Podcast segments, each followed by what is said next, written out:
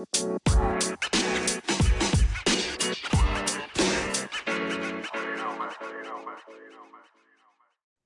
to the Provo Pick and Roll podcast. Joining me today is the dad joke telling, my bad announcing, clean shaven, new, ready for the new year, Jordan Kress. How's it going, Jordan? It's going good. You know, new year, new me. So, yeah, I was sporting the beard for a while, but it was time. It's time for it to go. But yeah, happy new year, everyone. Glad to welcome in 2024. So yeah.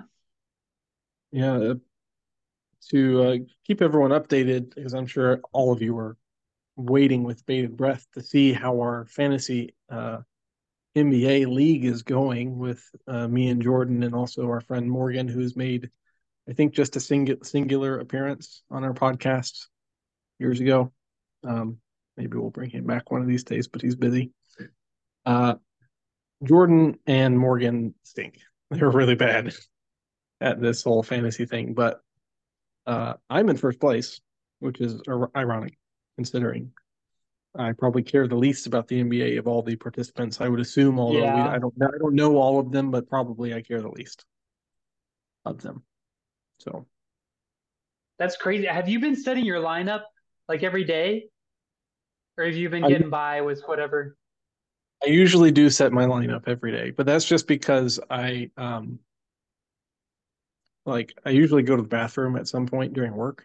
Mm-hmm. And then it takes like two seconds to set your lineup because it's not yeah. there's not a lot of strategy. It, like in fantasy mm-hmm. football, you have to think about like who the matchups are going to be. Are they going to run the ball? Are they going to pass the ball against uh, who's playing the better defense this week? Is the quarterback mm-hmm. injured? Blah blah blah. Whereas I feel like with fantasy basketball, it's just is your guy playing or not? And if he's playing, you should probably start him. And if he's not playing, then you should probably bench him. Instead of, and if you have yep. a guy who's injured, you should probably replace him with a different guy. And that's that's about it. Yep. So. Yeah. See, I think I mean a big reason why I haven't been doing very well is I don't even do that. So I've been struggling. It's so funny because I mean I'll I'll have those downtimes too, but I'll always check my fantasy football as opposed to the fantasy basketball. Like I'll double, I'll triple check my fantasy football before I go to my fantasy basketball, even though the basketball is the one that would need more maintenance, you know, since that's like an everyday thing. I just didn't just less interested in it. You know what I mean? Is it is it because you're like three and eight? Is that why you're less interested in it, or? I mean, that's part of it. Three and seven, by the way. Oh well, soon to be, soon to Probably be three. Soon to be three and eight. Wait, let yeah. me see. How am I doing this week? Yeah, I'm gonna lose this week too. because yeah, I'm also playing quite a few players that are injured. So yeah, that doesn't do that definitely doesn't help. Yeah. So but yeah, well, I, I hope you feel good about that. You know, that's giving you a sense of uh, accomplishment. Uh, yeah, well, did we ever? Because when I first joined this league, I was I was told that there was going to be a pot of money, but that was yeah, never maybe confirmed. you should follow up on that again. Yeah. It was never confirmed and or denied, but it was a, a, small enough dollar amount that I went ahead and did it. And I said, "Fine, if it's I'll," I because I'm sure I was going to lose because I didn't know anything about the NBA. Um, but it was small enough. It was like ten dollars or something, is what was thrown around. So now a little more interested in that. I think we're good. This is just for fun. Yeah. Just for the fun of it. The fun of it. Yeah. I need to get get this money involved. But yeah. Nice. Well, starting the new year means a few things. I mean, number one, you can make some new New Year's resolutions and think about how bad we did on our last year's resolutions, except for Brady. He just does super awesome on all his New Year's resolutions, I'm sure. But the other thing is it's also kind of the culmination of the college football season with both the semifinals and the championship game being played. So we definitely want to spend some time talking about that. Uh, the semifinal games took place on New Year's Day. Great way to bring in the new year. And then we have the championship game happening between uh, Michigan and Washington tomorrow. So to jump right into it, what were your thoughts on uh, those semifinal matchups. We had Michigan uh, coming on top versus Alabama at 27 to 20 in overtime. Uh, quite a fun game. And then Washington pulled it out against Texas 37 to 31. Well, I guess we can take it chronologically. We'll look at the Alabama Michigan game first. Both, just to start off, both were great from a viewer perspective. They were excellent. Came down to came down to the last play of the game in both instances. Um, had exciting moments, some exciting turnovers, uh, exciting offensive plays at different points in the game. It was, it was really fun. Uh, really fun day for college football. One of the best college playoff um, days since its inception in terms of having a good game in both the one versus the four and the two versus the three. Usually, one of those, usually the one versus four, historically has been a big blowout. Um, but that was not the case today. All four teams showed that they were good, and that, in my opinion, they all belonged in the in the playoff. They performed uh, reasonably well to some degree. Alabama Michigan game. Alabama's offensive line got exposed again. They got exposed versus Texas early in the early in the season. Um, but Michigan had, I think, five sacks in the first half. Milroe didn't have any time. Um, their their Alabama's offensive line is a good run blocking offensive line, and they were able to control the line of scrimmage in that aspect. But they were horrible in the past game. Didn't give Milroe any time, and he doesn't process the game very quickly, anyways. He's not great at escaping pressure, which is weird because he's so athletic but he kind of will walk into sacks too. He's just not very comfortable in that position. I'm curious to see how he'll improve for next year, but clear advantage there for Michigan throughout the game. Um, yeah, but that said, Alabama had the lead going into the fourth quarter, and it looked like they were kind of in control. Um, Alabama's defense had bottled up Michigan for Michigan's offense for most of the game. Um, but uh, Michigan was able to make, and their Michigan special teams were awful. They were trying, they were just giving Alabama opportunities with with muff punts and and and uh, I think they missed a missed a field goal at some point. They were not not very good in this game.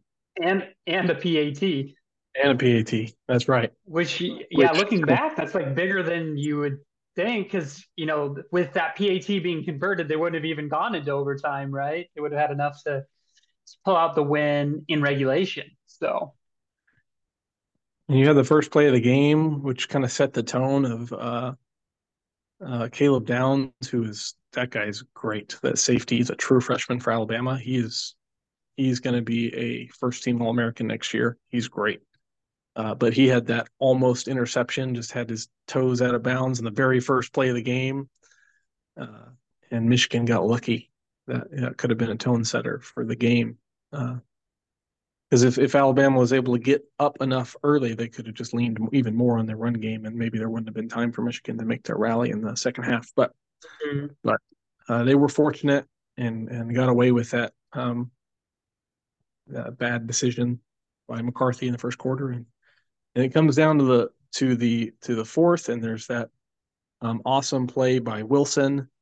JJ McCarthy throws the ball to Wilson. That ball actually gets tipped slightly. You can see it get tipped just on the fingertips of the the defensive lineman, and it like uh, rises in the air, probably like three inches. Uh, but Wilson still comes down with it, and they end up scoring on that drive to send it overtime. What were your thoughts on the game? I thought it was exciting. It was fun to watch for for me. Um, certainly controversy with the very last play play call in uh, overtime from from Nick Saban, but from that play and others, what were kind of your impressions watching the game, Jordan? Yeah, overall it was really fun. It was um I was watching the game with my dad, who's been a Michigan fan all throughout his life. So he was really on, you know, on the edge of his seat for that game. Is yeah, Michigan like just made so many mistakes, particularly at the beginning of the game. You pointed out he um, pass that in the very first play that was almost called back for an interception. They also had two muffed punts in the game, one of them being in the first quarter, which led to Alabama's first touchdown, and the second being very costly at the end of the game, where you know they had it probably with about 50 seconds left. They could have given JJ McCarthy a chance to march the ball down the field and win the win the game in regulation, but he tries to call for a fair catch on like the five yard line, muffs the punt and recovers it on the one. Yeah. You know, almost gets called for uh, you know, a safety in the end zone.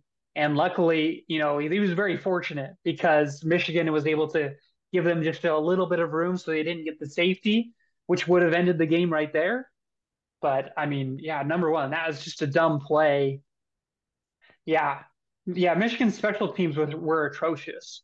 Um, which, you know, at the end of the day, that can be the difference between winning and losing. Uh, and for, also adding on to that, that that last play or that last special teams play where he muffed the punt. Michigan was so disorganized. They only had, I think, 10 players on the field, like when they were about to snap the ball. So I'm, I'm just like, in that type of setting, you know, you're in the last minute of the semifinal game for the college football playoff. Like, how are you guys not more organized than that? But in the end, they still came out with the W, so it didn't really matter too much. But, um, but yeah, overall, it was still a really fun game. I mean, you pointed out most of the things that I wanted to talk about. You know, the the missed PAT, the fact that Michigan had five sacks in the first half, and I think the physicality of Michigan's defense really just disrupted what Jalen Milroe's good at doing. He still got loose for quite a few scrambles and hurt them on the ground, but there was a few times where, in particular, to keep drives alive, where he was scrambling and he slid short of the first down, where typically he would, you know, lower his shoulder and try to pick up the first down that way. Um, but I think it was just, you know, the the physicality and the quickness of the Michigan defense just kind of got in his head a little bit, which I think overall made a big difference in the game. But I mean, if you're an Alabama fan, at the end of the day, you've got to recognize that there are just multiple opportunities that uh, Alabama necessarily didn't didn't necessarily take advantage of. Um, and uh, I think another key uh, momentum swing in the game was in the second half. Uh, Alabama had a good drive. I believe it was in the third quarter. They were already up a score, and they made it into Michigan territory, and then had two uh, low snaps that were fumbled and recovered for negative losses in a row, which just completely killed that drive. Right, so that because that's been a problem all year. yeah, that Thunder's just really struggled yeah, that's that. If you're Alabama, if you're the premier football school in America, how do you not have a center that can hike the ball to your quarterback? Yeah, I'm curious to see uh, his career going forward. He's already, since that game, he's entered the transfer portal and committed to Ohio State. So he's probably going to be the starting. If he's not center a center, he's going to be a guard or something. He's going to be a center or a guard at Ohio State next year. Um, I I hope it's not the case, but Alabama fans aren't known for their uh, for good judgment in general. So I'm hoping there hasn't been a deluge of uh, poor commentary to to McLaughlin after that game from from a drunk fan base that maybe have led him to be like, I'm not coming back here for these people next year. I'm going to Ohio State. Maybe he would have lost a job next year. And maybe there's other reasons why he entered the transfer portal. But he entered the transfer portal and within like a, three days went to Ohio State. So someone has been mm-hmm. watching him and doesn't think he's a Ohio State obviously doesn't think he's a terrible lineman, but he did have significant issues snapping the ball. And and that's not a new thing. That's happened all year. So thought that was interesting. Mm-hmm. What did you think about the very last play of the game? So, Alabama, fourth down, or was it? Yeah, fourth down. They they had to have it. Down. Fourth and goal. It's like fourth and three or something like that. And uh, they had to have it. If they don't get the, they don't get in, it's over. And they just run a quarterback draw with Jalen Milroe, yeah. and he gets, he gets stuffed like two yards short of signing close. Um, yeah. Issue issue with execution, issue with play call, both. What do you think? I mean both, but I do have a problem with the play call itself. Like I think in that type of situation, yes, you want to put it in the hands of your best player. Which so you want it in the hands of Jalen Milroe, but I think you want to give him more options. So I could see more of like a rollout I don't know. I don't like the rollouts as well because we've talked about how that really narrows the field, that limits your options, yeah. stuff like that. But even just like a, a, speed option or something like that. But I guess that's hard too because if you don't run the speed option a lot, that's maybe not something that you want to throw in um, in overtime, uh, so, something like that. But at least giving him maybe that run pass option. So like look for a second to see if he's got a pass open, and then if not, take off and run. Um, because yeah, that just didn't look good from the beginning. You just got stuffed. So that was my thoughts. What were your thoughts on the play call? Uh, same thing. If I don't mind him running, I don't mind anticipate him running for three yards. He's a heck of an athlete, but mm-hmm. for that to be the only option is probably not the best decision. I remember specifically, if you remember Vince Young's uh, fourth and seven touchdown to win the Rose Bowl maybe in the same end zone against USC in 2005. It's fourth down, had to have it. They don't get a first down or touch, basically a touchdown, then the game's over. Uh, in the, they had called, I think they called a timeout, and they were, he was talking with his offense coordinator, Vince was, and uh, and his offensive coordinator was like, "All right, Vince, what do you want?" and Vince says, "Quarterback draw," because he wants the ball and he wants to run because he's Vince Young, and he's like, "Okay, well, let's you can run, but let's give you something else to give you some options. And so that's what they did. They ran a pass play in which Vince uh, looked at his first read, didn't see it, and then ran off to the right and he scored touchdown. So that's what I would have done. I would have had a pass play and said, mm. uh, you can like you probably should run, look for a hole to run, but we're running a pass play. Because if someone's wide open or if or if you start to run and realize there's nothing there, you can there's something else for you. So. Yeah. Yeah. Yeah i agree. And i guess it's hard because you know that takes a very intelligent quarterback to run a play like that like to recognize all right if this isn't working out then i just need to take it off. And i mean not too crazy of a quarterback but we've already touched on how earlier in the season this seemed to be an issue with jalen milroe. It's like he's just very indecisive like either he'll just sit back in the pocket until he gets sacked, or he'll just catch the ball from the snap and then just immediately take off running. You know, he doesn't have the good. Uh, he wasn't showing as good of an ability to go through his progressions and then if nothing's there, create something with his legs. Uh, he has grown with that a lot throughout the season, so I think that you'd still be able to trust with him with that kind of a decision in that situation. But maybe that's what they were concerned about is just throwing too many variables for him at the end of the game might lead to uh, a mistake. But but yeah, I was kind of joking with my dad. I was like, I don't think he's gonna get this. It's not a fourth and thirty nine or whatever. it's too close. that like they like they had it in the uh, in the Iron Bowl against Auburn. So yeah, but and yeah, a, I think it was a friendly reminder. Thing, oh, go ahead. Go ahead. Oh, I was just going to say one last thing I wanted to mention on with this game is I just wanted to give credit to Jim Harbaugh for the gutsy play call in the fourth quarter. And their last t- touchdown drive, they had a fourth and two where they were just barely across midfield, and they went for it, and you know ended up picking picking up the first down after a short pass play. Uh, but yeah, that was hard because the the play right before that was an incompletion where Alabama just got right in McCarthy's face, like gave him no time to throw. So, and that ended up being the difference in the game. So, yeah. Just, the uh, another reminder, last reminder, I guess, for this football season is that this was probably the worst Alabama team in a decade, probably, and they still Nick Saban willed them to get into college football. I don't know how they beat Georgia. Really, I think Georgia's. I still think probably Georgia's better than Alabama, but not that they deserve to be in the playoff. But it's yeah.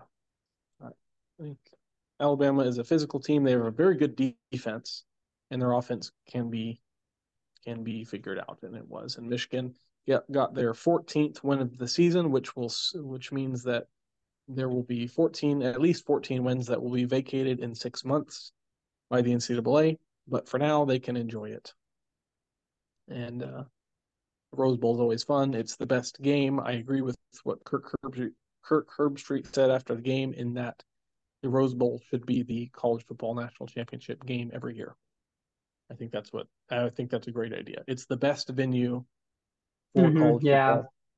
There's just some so some places have a mystique about them. Uh, and that's it's the granddaddy of them all, and it should be the championship game every year. I would I would support that. Yeah, I, I don't think money supports that decision, which means it won't happen. But I support that decision.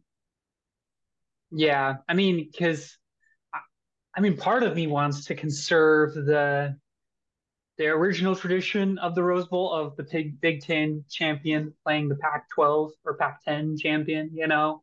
But since that's already seeming like it's going away anyways, we might we gotta keep the Rose Bowl, at least the venue alive and everything like that, because that is a pretty awesome uh, place to play. So,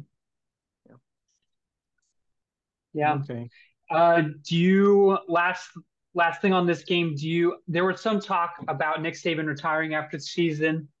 Do you think that has any credit, or do you think he's still going strong? I haven't I haven't heard that. Did you? Where did you no. hear that from? No, Stephen A. Smith. No, well, yeah. Stephen A. Smith. So don't don't take it with a grain of salt, but yeah. yeah. That's yeah. He doesn't know anything about college football. He just likes to say things that are interesting, controversial. Yeah, controversial, interesting, whatever. Um, he knows some NBA things, uh, but if it's not NBA, I don't really care what Stephen A. Smith has to say. Um, yeah, he's not leaving this year. I'd be I'd be shocked if he retired this year. I don't know when he's going to retire. He's old. He's like the oldest, except for Mack Brown. I think he's like the oldest coach in college football. Like Saban is. He's really old. He doesn't look it. He clearly he must be dyeing his hair for one thing because I don't see too many grays in his hair, even though yeah, he's, like he's seventy two. Yeah, yeah. So, but I don't really see any reason for him to retire. If he hasn't retired yet at 72, like why why would he why retire? Would he? He's, yeah. he's obviously someone who isn't going to just sit around for the rest of his life and die. I think he's if you've been coaching college football the way he has for years and years and years, you're the kind of person who doesn't want to do nothing anyways. And he is in a mm-hmm. position I think most people would agree he's already at the position of being the greatest college football coach of all time. Mm-hmm. But near the end of his life, you're st- I mean, I would assume I'm we're both young, but you're kind of thinking about your legacy after you after you die. And his, if it's not already, will probably be the the title of the greatest college football coach of all time. And if he can add a couple more national championships to that resume, it will definitely be the case. So yeah, they just landed a top two recruiting class the past several cycles, I don't really see any reason for that he would retire. But, yeah. Hopefully he does. I hope he retires. Go. I know he's got a house on a lake somewhere. He can go. That'd be great. Now that Texas is entering the SEC, that's fine. He can go somewhere else. That's probably not going to happen. All well, right. speaking of Texas, yeah, yeah, get over to the the other semifinal game, which, yeah. sorry, Brady, I'm sure this is a bit tough to watch because Texas was hanging around. They they kept giving you hope that they were going to pull out the win, but at the end, it just wasn't enough to top off the Huskies. So, what were your thoughts on this game?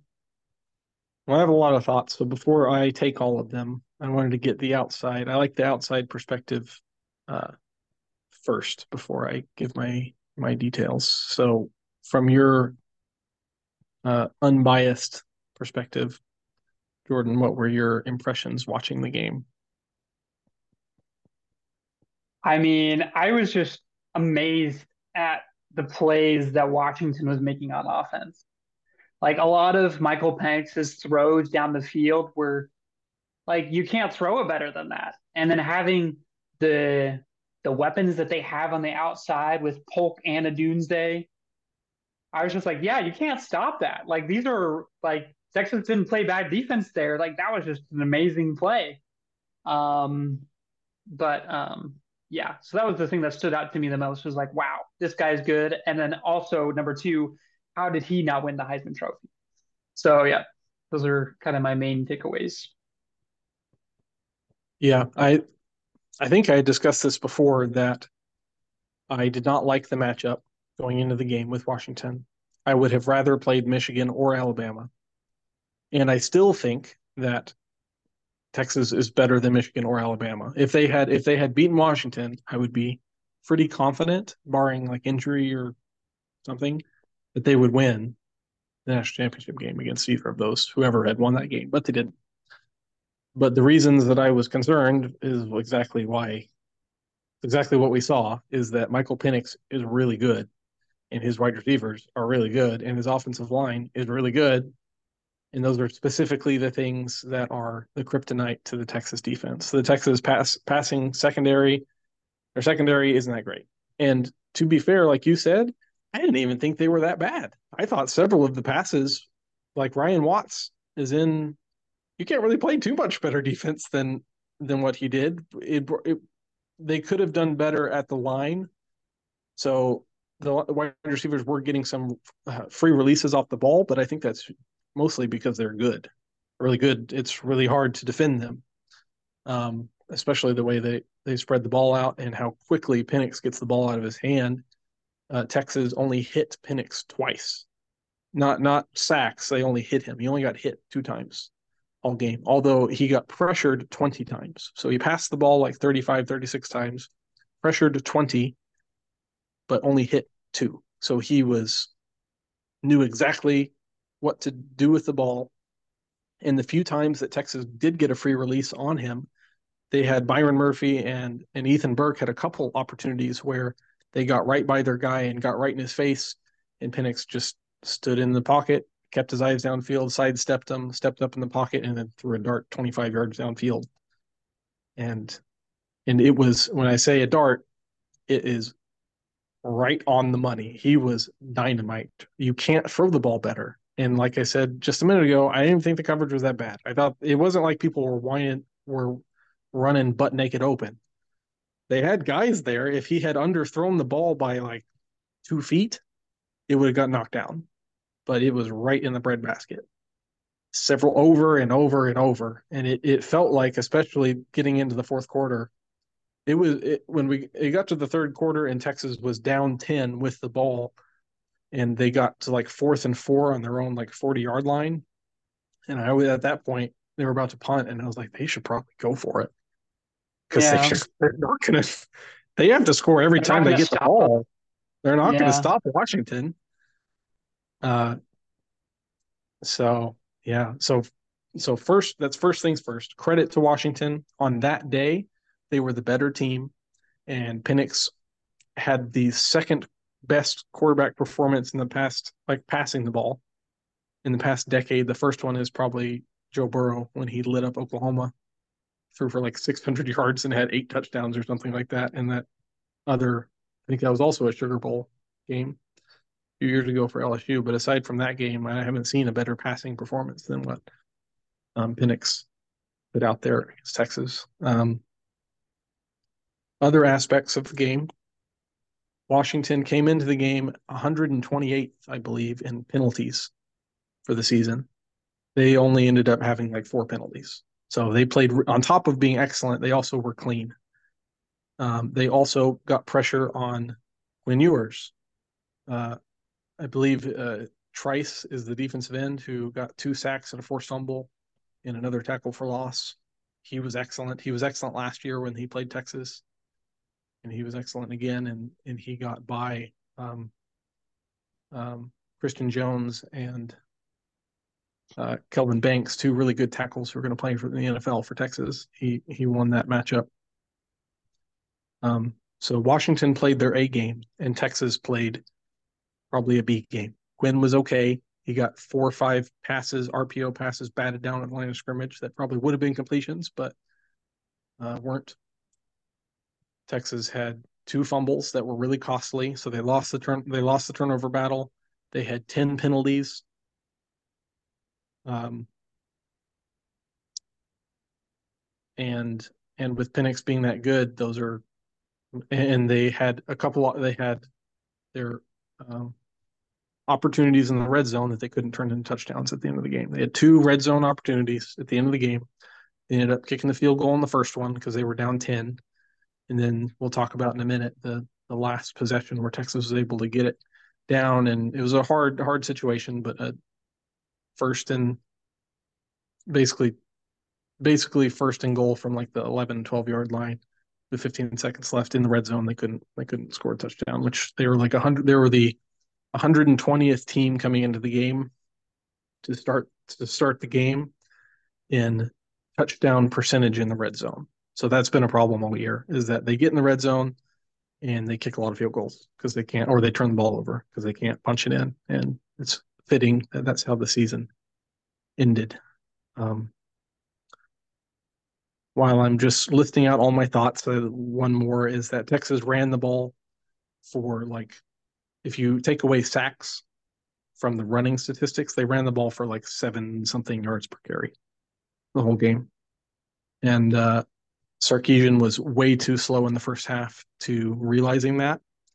I think he realized, I think his game plan going in was Washington is one of the worst passing defense on first down teams in the country. So he said, I'm going to pass the ball. But Washington was defending that, and even though Texas was running for like 10 yards of carry in the first half, he didn't stick to it. And so that hurt them early in the game. There were a lot of things I can I can talk more about this, but I'm gonna stop. I'm gonna stop myself. I've already had my therapy session from the game, so I'm gonna gonna be done there. Yeah. I, mean, no, yeah, not to beat a dead horse too much, but I had similar thoughts with that because overall, I think you would look at the lineups and say that Texas is really the more complete team with like more talent at all the positions. And but like at the skill positions at the wide receiver and quarterback level, then you'd give the edge to Washington. But like, you know, looking at but so many of those were neutralized in the game either through Washington's strategy or through Texas's lack of, you know, using that that strategy. Because I mean, if you look at the Texas defensive line, which is one of the big um, factors that they had to hang their hat on throughout the season and like limiting their rushing attempts. Washington just, I mean, they pretty much just played like they normally would because they don't really try to rush the ball too much. But they're like, yeah, these defensive linemen aren't really going to matter too much because we're going to get the ball out so quickly and also get the ball down the field to our um, threats in the passing game that that doesn't really matter. So that advantage is kind of taken away somewhat. And then, yeah, and then Texas kind of takes away their advantage of physicality with their offensive line and also their running backs um, by just opting to pass the ball a lot more. And if you're going to have, you know, Quinn Ewers is a great quarterback, but if you're having him trying to outcompete Michael Penix, having playing one of the best games of his life, that's not going to go well for you. So I, I do agree with you. I think they probably should have shifted their strategy to being more of a run focused offense. You, you know, maybe even to the point where it's like reminiscent reminiscent of Michigan running like 30 straight running plays in a game, stuff stuff like that. Just mixing in a bit of pass here and there, but definitely should have leaned on it more heavily than they did. And uh, I wanted to get your thoughts as well because I mean Xavier Worthy and Adonai Mitchell were very quiet throughout all the game. Uh, like, what do you think caused that? Do you think that was just intentional um, on the side of Washington, just really making sure that they either double teamed one of those guys or just tried to limit the those deep shots that Quinn Ewers would usually take to one of those receivers? Uh, what what do you think worked well for them there? Um, a couple things. One with Xavier Worthy, uh, if you remember, he had the ankle injury in the Oklahoma State in the end of the Oklahoma State game, and reports were that he re-aggravated that injury in the week of practice before the game. So he was playing, but he was not 100%. And he had they had uh, Washington doesn't have a great pass defense really, but uh, they have one good cornerback. Muhammad is a really good cornerback, and with a not 100% Xavier Worthy, yeah, he just kind of got shut down. And then I'd have to go back and watch exactly with AD Mitchell. He just didn't get a lot of targets. Um, some of that for both those wide receivers could be in part to I mentioned how the RPO game was not working for Texas, and that's because Texas kept taking the pass option of the RPO, which Washington anticipated, and they had their linebackers and defensive linemen having their hands up, and they batted down like five RPO passes that game. So if Quinn had run the ball on those plays, they would have been more successful. But but I to his to to be fair to Quinn, I think they were going to be open if they weren't batted down. So I think there were several targets to those wide receivers um, in those kind of plays, but it was what Washington prepared for, and they defended them well.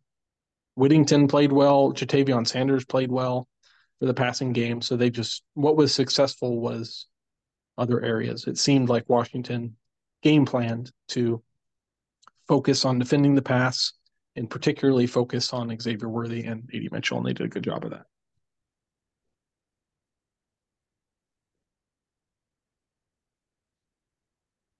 Okay. Yeah. All right. Have you had the chance to to get everything off your chest? Is there anything else you want to vent about for this game or anything like that? Anything, yeah, along those lines? I, just want to say that I, after all of that, even though Texas clearly played a B game and Washington clearly played an A plus game, it came down to where Texas had the ball with 15 seconds left at the 12 yard line and they could have somehow won that game. And I'm not that upset that they, they didn't because it's a really tough situation to score like that. Like you have 15 seconds left, no timeouts. You can't Quinn can't get sacked, and the offensive line was getting beat by the Washington defenders. Mm-hmm. So they ended up ended up not converting in that position. But it just shows that Texas was a they're a really good team. Even if they didn't play well, they and, and even though Washington was great, they still could have somehow came away with that game. Um, there was a controversy uh, not really controversy, just kind of an unfortunate situation with Washington that allowed that to even happen with their running back, who was on third down. Uh, Washington trying to run out the clock before they punt the ball, got injured on third down, and therefore they had an official's timeout, and and they had they stopped the clock, which which inst- so instead of Texas having the ball at the 15 yard line with 15 seconds left, Texas got the ball with a kick catch interference penalty, which is just crazy that that that would have happened. But Texas had the ball with 45 seconds left at the 30. But that was a huge thing, and that was all based around the unfortunate instance of their running back getting hurt. And I don't know if he's going to play in the national championship game, but that was kind of interesting factor. Uh, just one more opportunity for Texas to disappoint me in the same game. There were a few chances, but they pulled one more one more chance there. Yeah, that was crazy because otherwise they would have really not had a shot. It probably would have gone down to 10 to 15 seconds, which is not a lot of time to do anything. Just get a few Hail Mary passes in and maybe try to do a hook and ladder situation. Uh, but yeah, fortunately, I did just check. Dillon Johnson is cleared to play for the championship game tomorrow, okay. the running back for the Washington Huskies. So that's that's good to see. So it wasn't anything super serious. Um, so yeah. Did you would you have changed any of the play calls at the end of the game? I mean, obviously in that situation they all have to be quick passes and it has to make it to the end zone. But is there any other different schemes or motions that you would have liked to see to to get better looks towards the end zone, or were you fine with the way it was called? I think it's mostly I'm I was disappointed with the execution more than the play calling. It's hard to tell exactly with the play calling. Um, mm-hmm. On the first, a lot of people were complaining, including me, in, in at live when I was watching it. The first and ten play was Quinn Ewers dropped back and then threw a dump off pass to Jaydon Blue, who just ran out of bounds. So they just wasted five seconds and didn't get any yards. And if he had gotten tackled in bounds, they probably lose. So it's like that's a hor- and that was off a timeout. So I was like, really, that's your that's you're out of a timeout play was yeah. a dump off of a running back when you have 12 yards to go and no timeouts. That's horrible. But apparently, in the in the Sark said after the game that option number one was JT Sanders. So they were trying to go to JT Sanders, and he was double covered, and Quinn dumped it off to the running back, which I disagree with. Even that, I I, I don't mind. I like the idea of going to JT Sanders, but Quinn the second option, even though he can't get sacked, the second option should be where's AD Mitchell? I'm going to throw it to him. If they're doubling, they, they're probably not doubling. They can't double Xavier Worthy, JT Sanders, and AD Mitchell on the same play. So they should all be in the end zone. And whichever one isn't double covered, you throw it to him. Because if you throw it in the end zone, they it's probably not going to get intercepted. It could get caught, or even better, not better. Well, better it's best is if they get, gets caught, but there also could be an opportunity for pass interference, which gets you the ball on the one yard line. But the first three passes were dump off to the running back, you lose five seconds, and you get no gain. Second pass was out of the end zone. Third pass was uh, Kelvin Banks gets beat on the left side, and Quinn is getting sacked and has to throw it away, which isn't really his fault. But really poor execution on the first three plays of the game. The first, because the the very last play that goes to AD Mitchell that Washington defends well is a poorly thrown ball, in my opinion, because the Washington defender is behind AD Mitchell. If Quinn is able to throw more of a dart there, like towards the front pylon, that's probably open and as a touchdown. He threw the wrong pass. He threw a jump ball when it didn't need to be a jump ball. Um, but if they had run that route on first or second down, then Texas would have known how Washington was going to play it in the end zone, and they could have went back to it on third or fourth down, and Quinn would have known what kind of pass needed to be thrown for that route. So my issue isn't yeah. necessarily the play call because it's hard to score under those circumstances, even with their weapons. My issue is they had four plays and three of them didn't even have an opportunity to score a touchdown. That's my problem. So, but with all that said, I'm not, I'm sad because they were really close to winning the game. And if I said before, if they win that game, I feel good about them beating Michigan. But I also think that Washington was better and deserved to win, and that Texas was lucky to be in that situation to begin with in a, several ways. So I'm not that sad, and I'm happy that Texas had a good season. They they accomplished all the goals I had for them. I wanted them to win ten games and win the Big Twelve, and they did those things, and I'm happy about it. So, but now we have Washington and Michigan in the finals uh, tomorrow, tomorrow night. Uh, what are your thoughts after watching the playoff games, Jordan? Who you got? Yeah, I think this will be really interesting because it will be the dynamic offensive team and what the Washington Huskies versus the staunch defensive team in the Michigan Wolverines. So I'll be interested to see what play style wins out there. Um, the Michigan secondary is pretty good. So, you know, I feel like they have definitely a better chance and probably going to be uh, the best secondary that they've played all season. Um, so they probably have a better chance of stopping that, you know, passing attack of the Washington Huskies. But, you know, if Michael Penix has another game like he had last week, I don't know if there's much you can do to stop that, you know? So I think yeah. it'll come down to the quality of game that Michael Penix has. But I'm going to go ahead and say that he has another phenomenal game. And then the Washington Huskies come out with the win uh, against the Wolverines. Right. I um it's the weird thing about this playoff system is that Washington is better than Texas, but Texas is better than Michigan and Alabama. But I think Michigan is better than Washington. And it's all matchups. So I think Texas mm-hmm. ran yeah.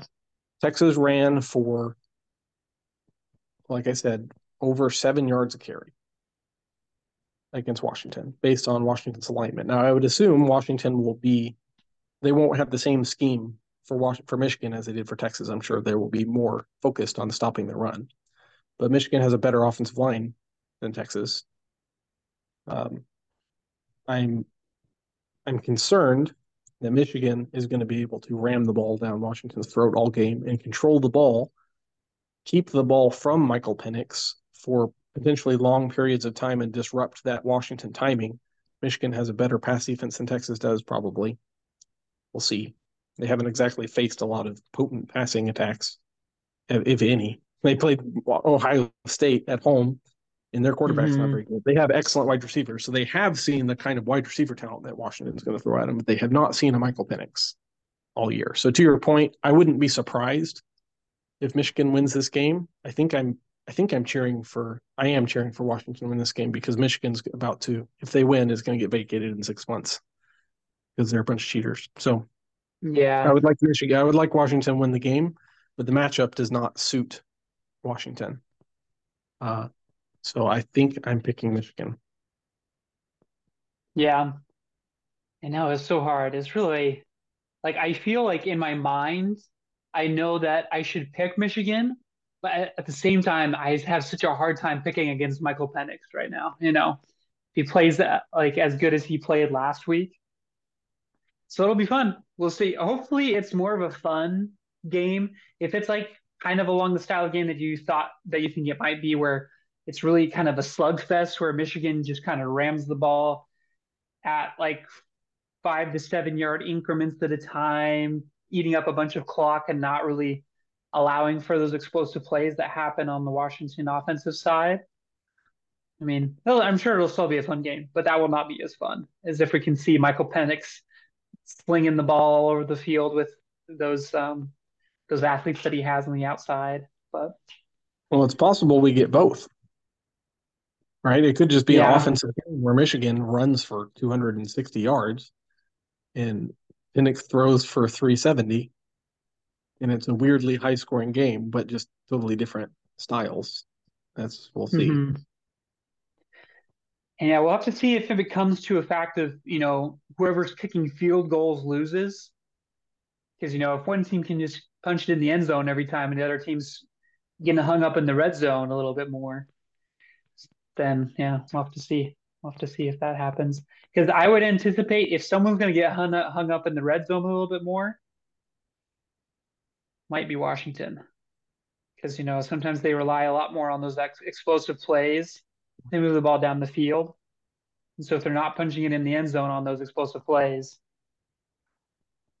that might be a recipe for disaster for them. But we'll see. I'm really excited for it. Should be good.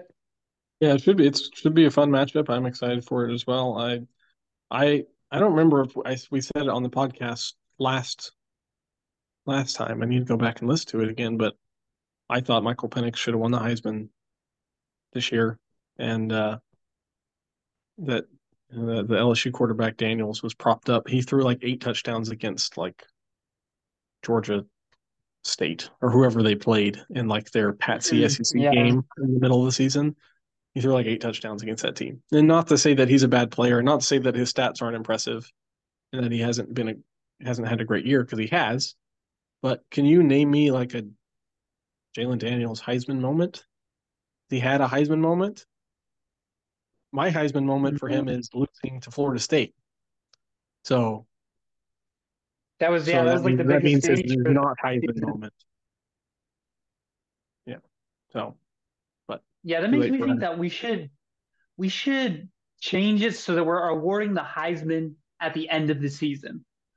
You know, because number one, you know, there's that there's the superstition about the Heisman curse, right? Where there's so many Heisman fi- uh, like uh, trophy winners end up like not winning the national championship or stuff like that. So if we move it to after the season, we get rid of the Heisman curse.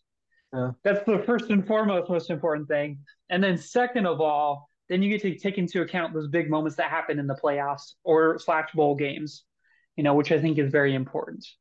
So to to factor in as well. Because I think really the the thing that hurt Michael Penix was like, you know, he had they had a few bad games against like Arizona State, um, where they squeaked out wins and then didn't really move the ball a lot on offense. Um, but when you look at it more holistically now, like it would be ridiculous if he didn't get the Heisman. So, anyways, but that probably will never happen. So, no sense. Uh, no sense fretting about that. I guess. Maybe we'll see. All College right. football's changing a lot, so we'll see how it goes. It's true, but, maybe. Yeah. Uh, one last uh, college football thing, Jordan, I wanted to talk about, uh, unless you had anything else, I wanted to talk about BYU offseason stuff because they did not have a bowl game this year, unfortunately, with their five and seven record. Um, just wanted to give you some updates. I don't know if you've been paying attention to any of this, but also our listeners some updates on what has happened since the end of the season. Um, transfer portal. BYU has a lot of needs in the transfer portal. They could use definitely could use quarterback. Um, Aidan Robbins has declared for the NFL draft, somewhat surprisingly. So he is not going to return next year, even though he had another year of eligibility. So they're probably going to need another running back. They they do return um, the uh, El, El Paso prospect uh, who had a freshman who had a good first year, and then Miles Davis who um, entered his name into the transfer portal before Aidan Robbins declared for the NFL draft, withdrew it. So they're going to return Miles Davis, and maybe we'll actually see him play this year. That would be something. We've been calling for that for years now. That we wish he would get on the field more. So he might be running back two for this team. But beyond Miles Davis, there's not a whole lot there. So there could they could use a third running back. Um, any defensive line or offensive line position is fair game. No one has a spot in my opinion, except for maybe Connor Pay on offense or or Miley on offense. Offensive line, they were okay, but everyone else, they could use an upgrade at linebacker and safety could also use upgrades. They could also use just more speed in general at whatever positions they could get. In addition to Aidan Robbins, they lost the Daly brothers, who were one of them, anyways, was a relatively talented young defensive end who didn't play very much this year. He transferred to Utah. But outside of that, they haven't really lost too much in, in the transfer portal. But they have added a few guys that I like. The main one I like is Danny Saili, He's a JUCO transfer. He's like 6'3", 355 pound defensive tackle. That's exactly what they need. They need some big meat in the middle of the defensive line to um, compete at this higher level and add depth there to be able to just compete physically with these teams on the interior. So that's a really good pickup. He's a guy that uh, several other power five schools wanted. A lot of people thought he was going to go to Texas Tech, but then at the end of the cycle, he flipped to, to BYU, and he has a couple of years of eligibility remaining. They also got a um, Weber State All Conference linebacker, uh, Jack Kelly, who uh, had I think he had eight sacks last year for Weber State. He's a really good player. He has, I believe, he has a couple years eligibility remaining as well to replace uh, to to be in that linebacking core that's losing a few people, including Vong Pachong, uh, who's graduating. So that's really good pickup. They got another Weber State cornerback, Mark uh, uh, uh, Mark Collins, who's a decent player for them. And then uh, the other names of note for incoming transfers are both quarterbacks. The first one is Treyson, uh, I don't know how to pronounce this name. How would you pronounce? I, am going to give it a shot, and then I'm going to. Well, I'll let you do it first. Pronounce this name, Jordan. B O U R G U E T. B O U R. Okay, that's that's what I was going to go with. That's that's pretty yeah. good, I think. Um, but he's the Western Michigan quarterback. He was a low three star coming out of high school and got some time for Western Michigan. He has a couple years eligibility remaining. And then Gerry Bohanon um, is transferred to BYU. He led Baylor in 2021, I think, to the Big 12 championship, going 12 and 2, won the Sugar Bowl, and then lost his job in the offseason to Blake Shapen. And uh, since then, Gerry Bohanon transferred to USF and then played against BYU when BYU smacked them in South Florida uh, last year with Christopher Brooks. They won that game like 49 to 3 or something. Um, but later in that season, Gerry Bohanon had an injury that sat him out for the remaining five games of South Florida schedule. And then he also missed this entire past season that just happened to the same injury. So it's been a while since he's actually played a game. Um, but what does Gerry Bohanon do for you at the quarterback position, Jordan? Is that interesting? Is that exciting? Are you disappointed? Because he's it's probably going to be what it looks like. Because this Western Michigan kid, I don't think he's. I'm not excited about him. He, I don't know why they really signed him to be honest, because they have a lot of quarterbacks in the quarterback room. I would anticipate it's going to be Gerry Bohanon or um, or uh, I'm blanking out. Or Jake Retzloff. Yeah, or Retzloff. Jake Retzloff. Bohanon. Yeah. So what does Bohanon do for you? Man, I, I honestly don't remember watching Bohanon play that much because it's been a while since. So, so you're saying this is from Baylor from a few years ago? I don't remember him from USF really. Yeah, I don't know. Um, it intrigues me. So he's already committed then from the transfer portal. He is coming. Yeah. Oh wow. I Okay. I don't think he's technically signed his letter of intent or whatever it had. Until the transfer portal closes, he's technically not official. Official is unofficial until he enrolls, but he's committed. He's he's coming. So Yeah, I'd have to go back and watch some film to really remember what he is like. But I have to say, I'm excited that there's another name that I recognize at least that gives us another option because I'm not super excited about Jake Retzloff. Yeah. So I don't have much in the way of being excited about Gerry Bohanon, but I have much in the way of not excitement for Jake Jake Retzloff. So, but yeah, what what are your thoughts with the potential of Gerry Bohanon? What he gives you is he's he's a big body. He's like 6'3", 230, and he has some athleticism. He's had several several games where he ran for 100 yards. He can he can help you on short yardage situations as a quarterback, quarterback dives and sneaks and stuff like that because he's a big athletic guy. Um, so those are positives. Other positives are he has been a winning quarterback for a winning team.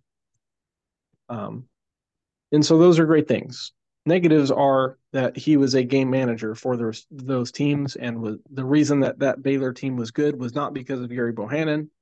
It was perhaps in spite of Gerry Bohanon in a lot of ways. It was because Baylor had a great offensive line, a great running back, a really good wide receiver, and an excellent defense with several NFL players on that team. So, um, I would categorize him in a similar status, in my opinion, of um, Kedon Slovis he's a different quarterback. He's he's not the same kind of quarterback as Kedon Slovis, but he's the same level, perhaps same tier, or, perhaps a lower tier due to his injury, and we don't know what we're going to get from mm-hmm. him. He's also a one year rental. He only has one year left of eligibility, so I I like it. I like the pickup in that it's a depth piece of experience at quarterback when they don't have anyone that we're you know confident in. So it's fine. But what's disappointing is that that's it. I don't think they're getting another quarterback, and there's a lot of other quarterbacks in the portal. Some of the some of whom are pretty talented that I thought BYU would have a chance at. I'm seeing guys like the Ohio quarterback who was pretty successful this year go to Indiana, who was horrible. Uh, Indiana's a terrible football team this year. I think their coach got fired and the Ohio. And yeah, like Kyle McCord from Kyle McCord from Ohio State went to Syracuse, which I went thought was Syracuse. Uh, Maalik Murphy, who's the big backup quarterback for Texas, who I like, he went to Duke. So like these like there's there are quarterbacks who are talented that I would be excited about. The UNLV quarterback, who's the the Mountain West Conference Freshman of the Year, uh, BYU was, has been talking to him, but I think he's having an official visit to USC. So maybe he's maybe he ended up being too far out of the out of the um, realm of possibilities for BYU. But there's a bunch of guys mm-hmm. out there that I would have been excited for that BYU didn't get, and they went to schools that I don't consider to be at a higher prestige level than BYU football. Yeah. So from that perspective, Gerry, if I if we're landed with Gerry Bohanon, is yep, that's all we got for this next year. And what I'm telling you is next year they're going to be five and seven or six and six again. No. And that's and that's like, yeah. So that's a little disappointing, but it's not it's not terrible in and of itself. It's just what it represents. So. Yeah, and I don't like this pattern of like you know, like you like the way you put it was getting the one year rental of you know we bringing bringing Kedon Slovis for a year, and then he's gone, and then bringing Gerry Bohanon for a year. You know, that's not a recipe for success, right? So like yeah. you need to establish, you know, a system where you can bring in, I mean, a quarterback that can be there for at least multiple years, really learn the system, and have other talented skill players develop around him. So that's that seems to be what's worked for BYU in the past. Yeah, I'm hoping they have Ryder Burton, who's he'll be a redshirt freshman next year.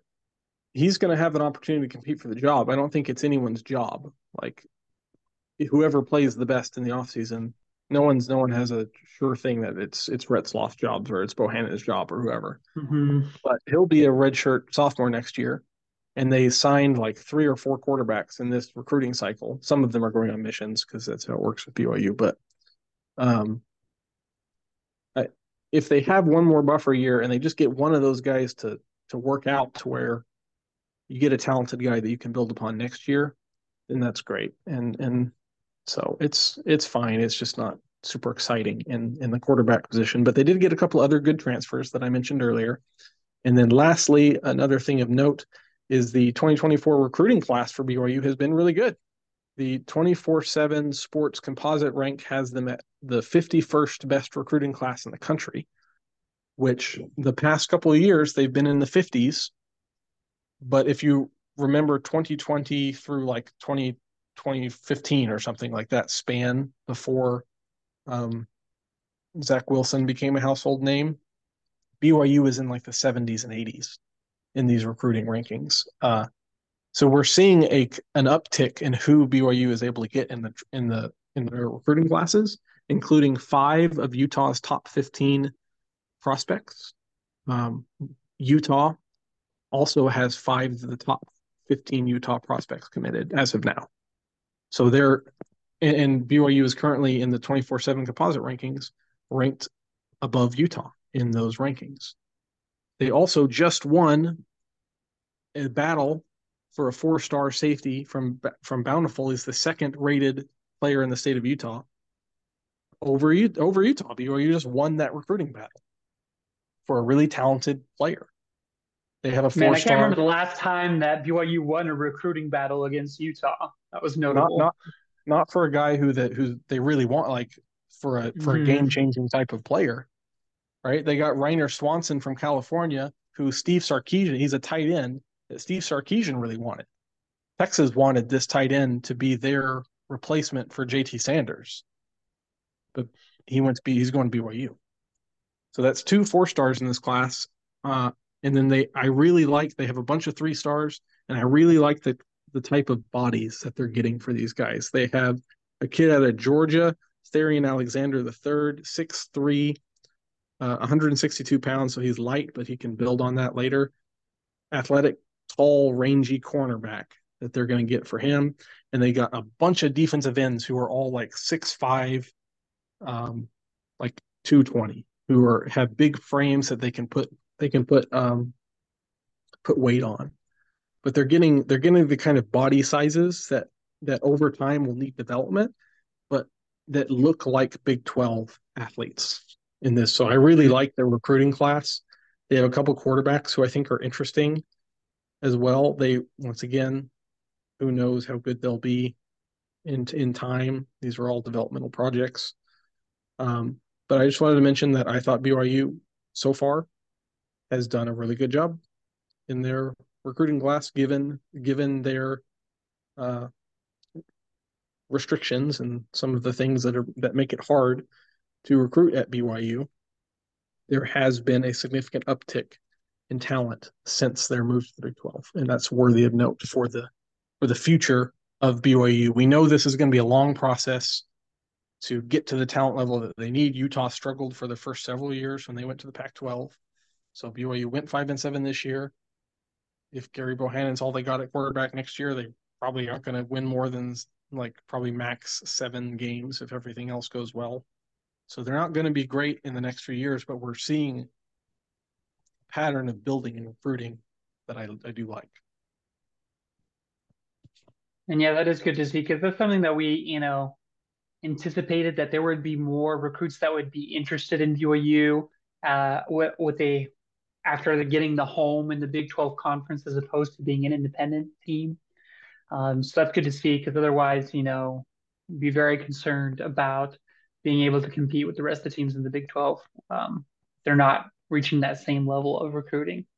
So, yeah, it'll be fun. Any other tidbits or nuggets you had for us for BYU football? No, that's my uh, that's my mid uh, mid mid early off season date for you with BYU football because it never ends. I'm in denial, Jordan.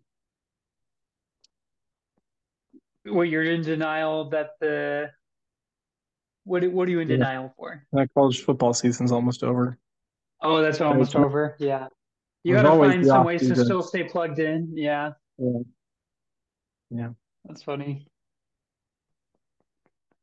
All right. Well, we don't have too much more college football to talk about, but there is some college basketball that's going on. So we wanted to talk a little bit about BYU basketball. BYU just played their first game in the Big 12, which is exciting um, as far as basketball goes. Uh, so we'll talk about that and then uh, just some of the other teams that we've been watching so far this season. So primarily North Carolina for me and Texas for Brady. So we'll start off with uh, BYU basketball. So as I mentioned, they had their home opener for the Big 12 against the Cincinnati Bearcats last night. And originally, I was very encouraged by this matchup for being their first exposure to the Big 12 because – Cincinnati is a solid team, but they're not good by any stretch of the imagination. They're not like one of the, they're not going to be at the top of the Big 12 towards the end of the season. I think I feel pretty confident about saying. So I thought that this would be a good opportunity to, number one, be at home, get a, get a win, get your first win in the Big 12, kind of get settled into that type of atmosphere and pressure that comes with, you know, a bigger televised Big 12 game but that was not what I saw. Uh, BYU struggled quite a bit, particularly in the second half, to manufacture any offense, and they ended up losing the game. Uh, so yeah, Brady, did you have any thoughts with this with this one? Well, just to just to preface this BYU team, uh, BYU is ranked 12.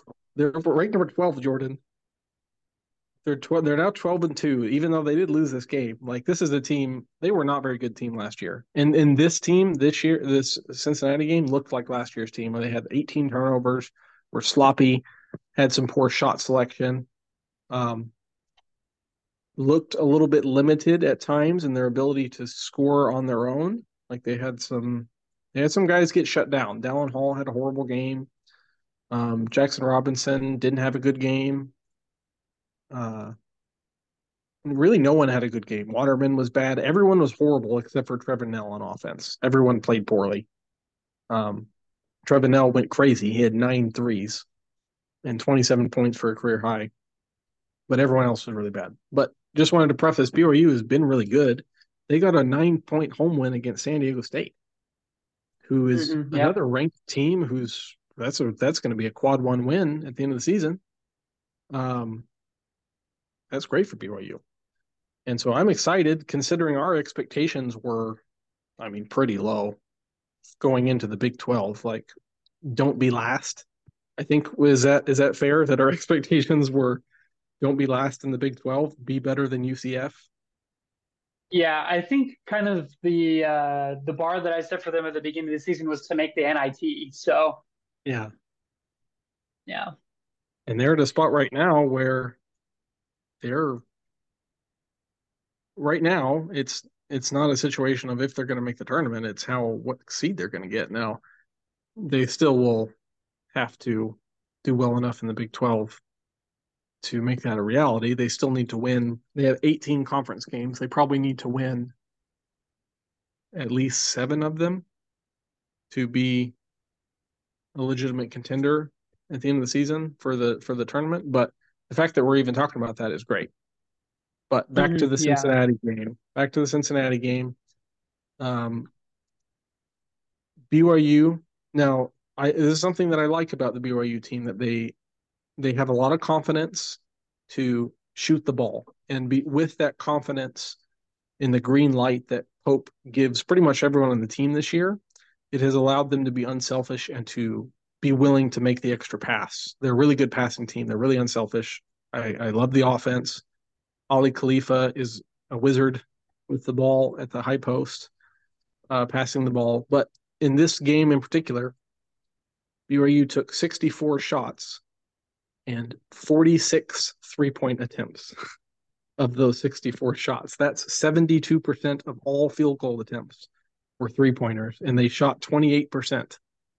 If you take away Knell's nine made threes, the rest of the team shot like, what is that? 32, 32 attempts and four Three makes. makes. There were four, three? Yeah. Oh, four. Is- It was four. I think it was four. So four of 32 for the rest of the team. And and a lot of them were open. They weren't some of them were bad were bad choices. Some of them were contested, but some of them were not, and they were just bad. So BYU was horrible from the three-point line, which they haven't been all season. They got out rebounded by Cincinnati, which they have that's been the thing no one's talked about is BYU has dominated teams on the glass in every game all year. Cincinnati beat them this year or this game on the glass, and BYU had 18 turnovers.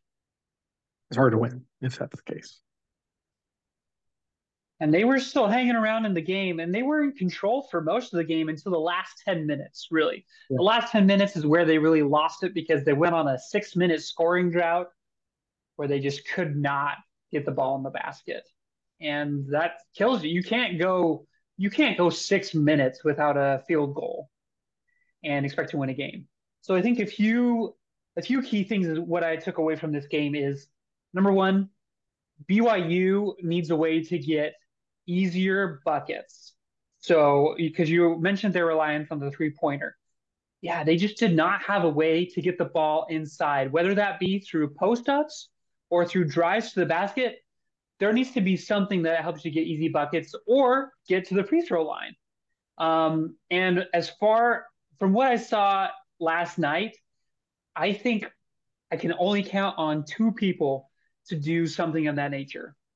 The first is Fousseyni Traore, who was limited yesterday because he was just coming. This is his first game back from his injury, so he did not play uh, 100% by any stretch of the imagination.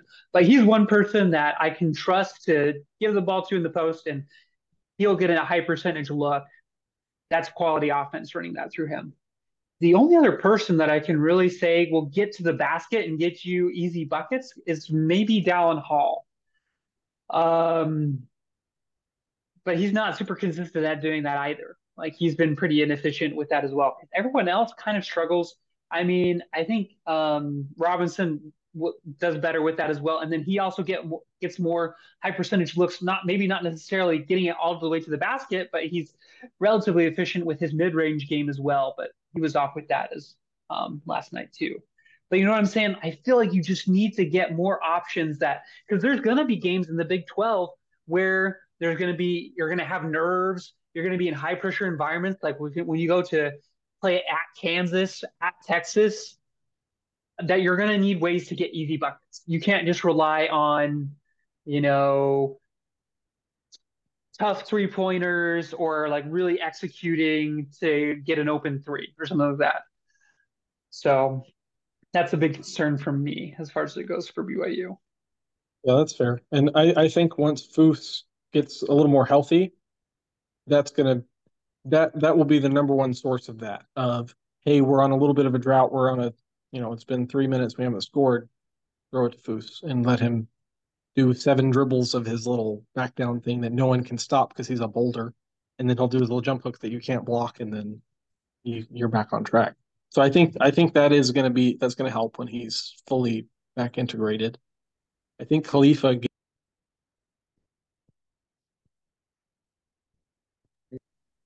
Um, but I I agree. I I think the main problem in this game in particular was they were too quick to take the three. So they had a lot of the three point shots they took, they weren't bad shots necessarily, but at some point, because they weren't falling, they were clearly not falling for anybody except for Knell. Pope probably has to say, Hey, I'm giving you guys the green light. I trust that you can shoot the ball, but let's get to the free throw line and take take it to them and let's get some shots at the free. Throw. Although they were fifty percent from the free throw line too, they didn't shoot well there either. They just played really poorly. But I think it's more of a shot selection and, and willingness to to do that intentionally. Uh, but but not every game, specifically for this game because they weren't playing well. They're I think they lead the country in three point attempts. Um, and I think that's a good idea for this team. I think all BYU teams should probably do that because they're a bunch of white guys who aren't going to beat you other ways, but can pass the ball and they can shoot the ball, and I, I like that. But that is a weak that is weakness. Um, I am concerned about, but I, I I'm hoping that this game is more of an anomaly than what we're going to see for the rest of the Big 12 play. Yeah, and because yeah, it doesn't get any easier from here. They have to bounce back and play Baylor on Tuesday, so that'll be Baylor's. Yeah, they're ranked in the top 15 as well. So yeah, they're they almost oh, no, they're ranked Oklahoma 18th. State. Really? Yeah, they they went to overtime with Oklahoma State, who's not a great team, uh, on Saturday as well. So Baylor is really good, but I don't know if they're quite as good as they have been the past couple of years. Yeah. But they definitely, it's definitely going to be a place that's going to be hard to win on the road for sure. Yep. So they'll be kind of fun. They'll be playing against Caleb Lohner, the for, former BYU Cougar. Not that he's a major part of the Baylor Bears offense or anything like that, but that'll be a storyline for sure. Yep. But uh, if you had to pick, like, what for you, what is a key for success for BYU in the Big 12? Today or like this year or long term? Yes. This year. Um, this year. I think they need to win. They need to win their rebounding battles first, first and foremost. They have dominated people in the class all year, and it's been clear. Like in, in rebounding, some about some of rebounding is athleticism. A lot of rebounding is just doing it, uh, being willing to actively try to win the win the rebound battle. So I think they need to do that first off, and and that's that would be my main thing. If they're doing that, that means they're probably playing pretty good defense, and I feel okay about their offense. They they're not perfect. I think that both the games they've lost, they lost to Utah and Cincinnati, and both those teams have multiple big guys who are good and talented and are good rim protectors. So that might be a weakness for BYU is that they're not super athletic at the rim. And so if if the other team has good rim defenders, and Fousseyni, even though we really like him, he's six six. It's hard for him to dominate a game against someone who's seven feet tall in the paint. Mm-hmm. So that might just be a weakness of the team is if they play teams that have really good tall big guys, they're just going to struggle uh, in in some ways. Um, summary of what BYU needs to do to um, be successful for the rest of the Big 12. They need to win the rebounding battle. They need to continue to be good in transition, uh, and they need to not turn the ball over. Those are the three things. Two of those three things are mostly effort things. They need to be willing to run, and they need to be willing to fight for the for extra possessions on the glass and to finish defensive possessions. Most of that's effort, and they have a deep lineup which probably needs that's another thing we can talk about. They probably need to shrink the rotation. They're played 12 guys, I think, against Cincinnati, and they've done that all year, which is fine against um, you know, when you're playing uh. But probably gonna have to shrink the rotation going forward in the Big 12 to get guys more rhythm on offense. Um, but those are the things, those are the three things I want to see from BYU. Uh, continue to cut down on turnovers, rebound, get points in transition. Yeah. And yeah, along those lines, I think for me, a big thing is going to be better execution. Because I think something that really shocked the Cougars in their game last night was the physicality and tough defense that they had to play against. You know, they're a team used to scoring, they've been averaging 90 points a game so far this season. So being held to 60, I think, kind of shocked them a little bit. And I think they were shocked by the physicality that Cincinnati met them with on the defensive end. And you know, they're not the most physical and athletic team. I mean, they're they've been good at getting rebounds and everything, but I think uh, something important that they need to recognize to be successful. Yeah, they need to execute the well well and not turn the ball over and then get quality looks at the basket. So yeah, so that comes down to a few t- things. That comes down to um, the kind of coaching decisions, like what what are you going to do on offense to make sure that you're putting yourself in good scoring positions, and then from the players' side as well, just really taking care of the ball. Um, and yeah, I agree with you on cutting down on the rotation. There were some questionable um, call or judgment calls, I think, when it came to substitutions, like in particular with that six minute drought that BYU went on in the second half of that game. Trevin Knell spent that entirety of that drought on the bench, which like it just doesn't take a lot of thoughts to realize, you know, this is the only guy that's scoring for us right now. And we haven't had a field goal in the last four or five minutes. Maybe we should put him in the game. Mm-hmm. And I don't know if that would have necessarily changed things because at the end of the day, Trevin Knell is still not the type of player that's going to take over the game. You know, he was bound to cool off. That was going to yeah. happen. But still, just having him as a threat there also changes the way you can run your offense because there are going to be more players that are going to be trying to clo- close out to him on the three that possibly opens up looks for your teammates. So that was questionable for me. I didn't understand that at all. But and yeah, for, but they definitely do need to pin down their rotation for sure. For BYU fans who aren't used to watching the Big Twelve, I know Jordan and I We've we've been watching. I definitely have because I'm a Texas fan, but I I think you watch a lot of Big Twelve before this season as well. Uh, Big 12 mm-hmm. refs let them play. Like it's going to be yeah, it's going to be rough. They don't call a lot. Uh, they don't call a lot of fouls, so they're going to have to be ready for a lot of hand checking and in contact in the in the paint, especially. Yeah, for sure. All right. Do you want to spend some time talking about Texas now? No, but I will briefly. Uh, Texas isn't going to make the Big 12. They're, they're not going to make the NCAA tournament this year. So, um, you don't think so? They're not very good. They're just not a very good team. Um,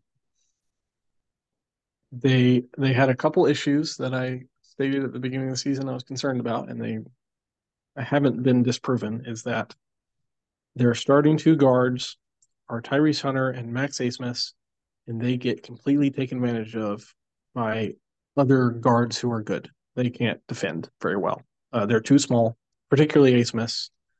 Um, any time that they've played any other guards who are very good, especially bigger guards, if they play a team with bigger guards like Marquette um, and UConn, they get run out the door because they can't play.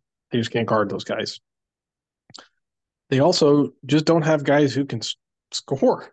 Uh, like they're they're they're bad. They're so they're a bad defensive team, and Abmas is the only one who can really consistently create his own shot, and he's five eleven, and he can't really score at the rim.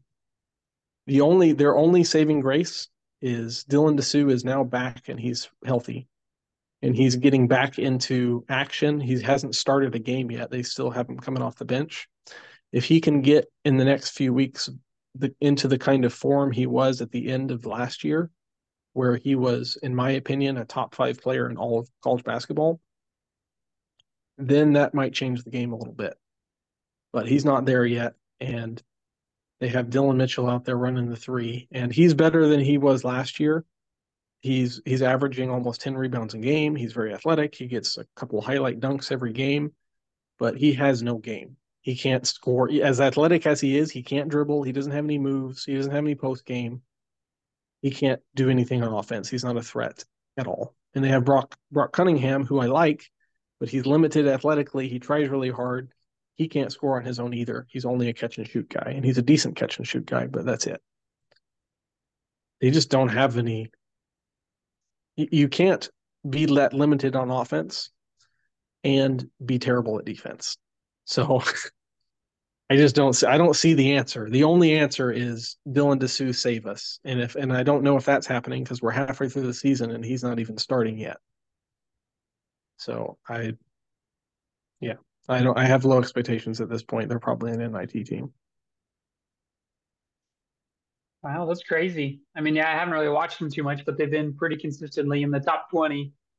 But I mean, they haven't really had the tough schedule yet, and some of the tough games that they've had so far have been losses. So, yeah, I was I was going to say they've had. If you look at their strength of schedule, it's probably pretty good because they've played some tough teams, but the tough teams they've played, they've gotten their butts kicked. So yeah. they got completely blown out by Marquette and UConn, and almost lost to Louisville, which is a travesty. That's another story we can talk about on another podcast more because it's uh, quite an interesting um, news headlines going on here in Kentucky for Louisville just completely falling apart. Um, yeah. Doors, they fell. The doors fell off last year, and now like the car is like corroding and falling into a lake. Um. But yeah, we can talk about that another time. But yeah, not not not much to talk about with Texas because there's not much reason to talk about them. They're not very good. Let's talk about a team, Jordan, that is pretty good. I watched them play yesterday. They beat Clemson on the road your North Carolina Tar Heels. What do you what do you think so far? Yeah, I've been pretty encouraged by them this year. Um, honestly, I think losing Caleb Love is maybe one of the best things that could have happened to them. And as strange as it sounds, because you know Caleb Love is still performing at a top level in Arizona, but the offense was just so stagnant with Caleb Love there, and there was a lot of just dribbling around, ISO, um, and then putting up, you know, less than ideal shots. This team moves the ball so well. Um, and RJ Davis uh, is so fun to watch because not only does he, he's, a, you know, very efficient, shoots the ball at a high clip, and is shooting like 95% from the free throw line on top of that. Um, but then, yeah, he just spreads the ball around very well. They got some really good uh, transfers that have really helped them this year in Cormac Ryan and Harrison Ingram. Um, and they've both been great additions because they provide both size, athleticism, and shooting. Uh, so that's really fun. And then, you know, they still got Armando Bacot manning the middle, still being uh, a dominant presence in that post. So overall, I'm pretty encouraged by them. Um, they've had a few close losses to uh, good teams like Kentucky and um, UConn where they were in the game, they had a chance to win it, but then they just didn't quite have enough at the end. But um, but yeah, pretty excited for them. I think I definitely have better hopes for them this year. Um, but it'll be interesting to see. Yeah, I saw Bacot like shut down the game like the last like uh probably four minutes of that game with Clemson. Bacot had like six points and six rebounds something like a block or something. Like he just like shut that right yeah. down. Who is which guy? So so I know RJ Davis and I know Bacot, and then North Carolina has that number fifty five. Um, what's his name? Uh, did you mention him? Is that Harrison Ingram? Might be. I believe that's Harrison Ingram. Yeah. Uh, he's a guard. Uh, I'm curious because he looks bigger than he is, and I'm pretty sure it's just because he wears 55 and it makes him look bigger. He looked he the looked awkward. Makes him look better. Yes, like he was playing, and I was like, "Oh, that doesn't look like a North Carolina basketball player. He looks like wide." But I think I think it's just the number made him look bigger. He played pretty well. I, um, yeah, but but just like eyeball test, I didn't look at him and be like, "Oh, he's really good player." But he was. He was pretty good. And then they have the white guy. Who's the white guy? Cormac Ryan. Cormac Ryan. The transfer from Notre Dame. Yeah he's a pretty good shooter as well. So, and yeah, on top of being a good shooter, he's also shown the ability to drive the ball pretty well, which I was surprised by. I thought he was going to be more of a spot, you know, three point shooter, three and D kind of guy. But yeah, that starting five is really pretty good, and they've got some other big upside with Elliot Cadeau, their freshman. Um, he's got a lot of potential. Uh, the thing that I think that we're struggling with him is that he's not a very good shooter. Um, so a lot of times teams don't have to respect his shot, which can sometimes affect the offensive rhythm. So I think if he can improve to be, you know, not a phenomenal three point shooter, but at least a passable three point shooter by the end of the season, uh, that will be that will, you know, really improve their ability to score on offense. So hopefully that that can happen as well. And he's really talented too. Like he's got very good ball handling skills and playmaking skills. If he could just add the the shooting as well, It'd be awesome. Would, would you put at this point in the season, just entering conference play, would you put North Carolina as the favorite in the ACC, or does that still belong to Duke? I mean, I would put them as the favorite, but I am biased. Yep. Um, but yeah, the ACC is going to be tough this year, I think, because Miami also is still pretty good. They're returning a few experienced guards from from last year, in particular, Wooga Poplar and Nigel Pack. Um, and they still have um, Ochad, uh, Norchad Omier, their big yeah. guy, um, in the middle will also be good. And then yeah, Clemson is pretty good as well. They have PJ Hall, who is the second leading scorer in the ACC right now at like 20 points a game. Um, Clemson's pretty tough, and NC State's still pretty good. So I'm interested to see how the ACC plays out because I think it will be one of the tougher conferences this year, which is kind of different than last year. It was kind of weaker. Um, like I don't know, at least the top of the conference is really good. I don't know top to bottom how it ranks against the Big 12. The Big 12 is still probably better. But um, but yeah, I think I'd still give North Carolina the edge against everyone else in the ACC. Yeah, that sounds about right. I would I would say that as well at this point. It's close though. I, I, they're not definitely not like clearly clearly the favorite, but I would have North Carolina if I had to pick someone today. I just don't know what their depth is. I haven't watched them enough. I've only watched some of the Kentucky game and then the Clemson game for North Carolina, so I don't know what they who who they have beyond those those frontline guys I mean, that we discussed. Depth is still somewhat of a concern, but I mean, compared to like the team last year where it was literally, or even the team the year before where it was literally like that's the starting five and that's all you got. Because I mean, I don't know if you remember, but in their um, championship game run a few years ago when Brady Manek fouled out that early in the like halfway through the second half, that was like devastating for North Carolina because they didn't have anyone else but they are better. They have Jordan Withers, which is transfer from Louisville, who's a pretty athletic forward that can put the ball on the floor and also is a decent jump shooter as well. Uh, and then they have Seth Trimble, who's just a really fast athletic guard who um, uh, like he's really good on defense and stuff like that. So as far as having other people coming off the bench to create offense, they don't have that. But I mean, as long as they can keep either RJ Davis, Cormac Ryan, Harrison Ingram, or Armando Bacot on the field with a, a, a mixture of any of those other guys. Um, I think it's like it's definitely like it's definitely better than they had in the past few years. So so still a concern for depth, but not as much. So all right, so Jordan. But yeah, I think that's about all I got for North Carolina. Yeah feeling good about his Tar Heels halfway into the season. We're yep. feeling pretty good about our our BYU Cougars. Actually, great. I'm not going to say pretty good, based on my expectations at the beginning of the year and the fact that we have that uh, I forget his name, but the freshman who transferred twice already from Kansas and Gonzaga, who he's not going to play this year at all. Probably he played, got into one game, but he's probably going to come back next year, and he's really talented. And you're going to bring in the freshman who's coming back from his mission next year, whose name also escapes me but he was the top 30 guy in the country. He's coming in next year too. And then you're going to bring back several of these guys on the current team. Khalifa has another year. Foose has another year. Uh, Robinson, I think, does as well, as well as a few other guys. So the, the future for BYU is looking a lot brighter today than it was a couple months ago. And I think that's at least, at least in large part to Coach Pope being excellent and I'm wondering how much longer he's going to be able to stay at BYU without someone coaching him. Because he's an excellent basketball coach. Glad to have him at the position at BYU. I agree. Yeah. So, two positives and a negative with Texas being awful in, in basketball and losing in football. So, that wasn't great. But the rest of it was pretty good. And excited for the national championship game in football tomorrow as we wrap up the college football season and then the NFL playoffs starting up, and then we're just getting into the meat of college basketball, and it's an exciting time here in 2024. Man, I love how you're like Texas is like 10 and 2 right now, and you're like, they're trash. You're already you. Ex- accepted that.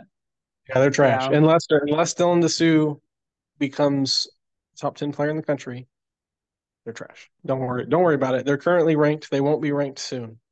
What I'm telling you. Yeah. Yeah. If you had to choose right now, how long do you think BYU will be ranked at the end of the season? With the end of the season. Or even like, at what point do you think they're not going to be ranked anymore? I guess is a better question.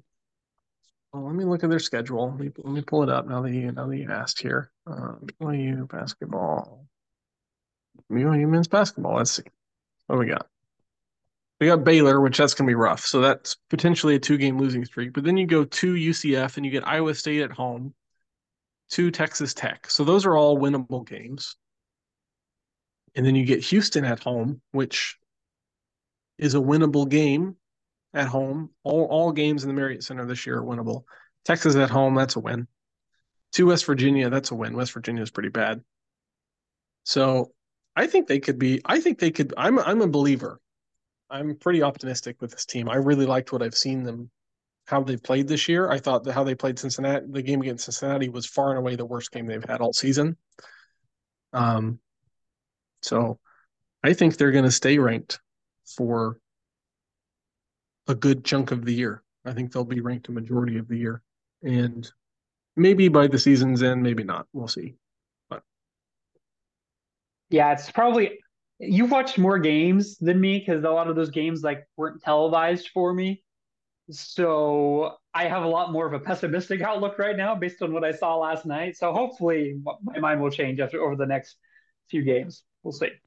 Well, if you I'm think hopeful. about if you think about the Cincinnati game, we did we stated how they went four for thirty two outside of Trevin Knell.